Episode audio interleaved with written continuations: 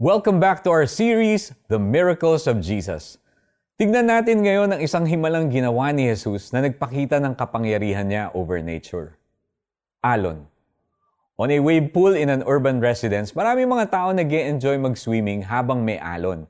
May mga sumasabay sa alon at meron din namang mga nagpapaanod lang. The pool is 5 uh, feet deep. Waves last for 10 minutes every hour. At may mga pool guards na maya't maya ay pumipito kapag may mga hindi sumusunod sa safety guidelines. Sa ganitong controlled environment, waves can be enjoyed. But in real life, nakakatakot ang malalaking waves lalo't kapag may kasama pang bagyo. Jesus and his disciples once experienced a storm with waves breaking into their boat. Nagpanik ang lahat ng disciples habang mahimbing ang tulog ni Jesus. Ginising siya ng mga ito kasabay ng mapagdudang tanong na, Guro, baliwala ba kung mapahamak kami? Pumangon si Jesus at inutusan ng bagyo at mga alon na tumigil. Napayapa ang lahat at si Jesus naman ang nagtanong sa kanila, Bakit kayo natatakot? Hanggang ngayon ba'y wala pa rin kayong pananampalataya? At lahat sila'y namangha kay Jesus. Put yourself in the shoes of the disciples. Nakakatakot, di ba? Minsan mabilis tayong makarried away ng takot at nakakalimot tayo that Jesus is with us.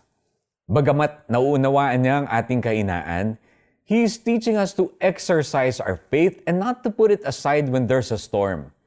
If we believe in Jesus and we are assured of who He is, we can act on our faith and trust that He'll take care of us.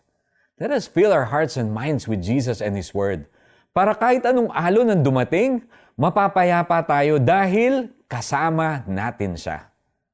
Dasal tayo, Lord Jesus, payapa man o maalo ng buhay, pinipili kong manampalataya sa iyo. Ipaalala ninyo sa akin ang lahat ng inyong mabubuting ginawa at patuloy na ginagawa sa buhay ko. Sa pangalan ni Jesus.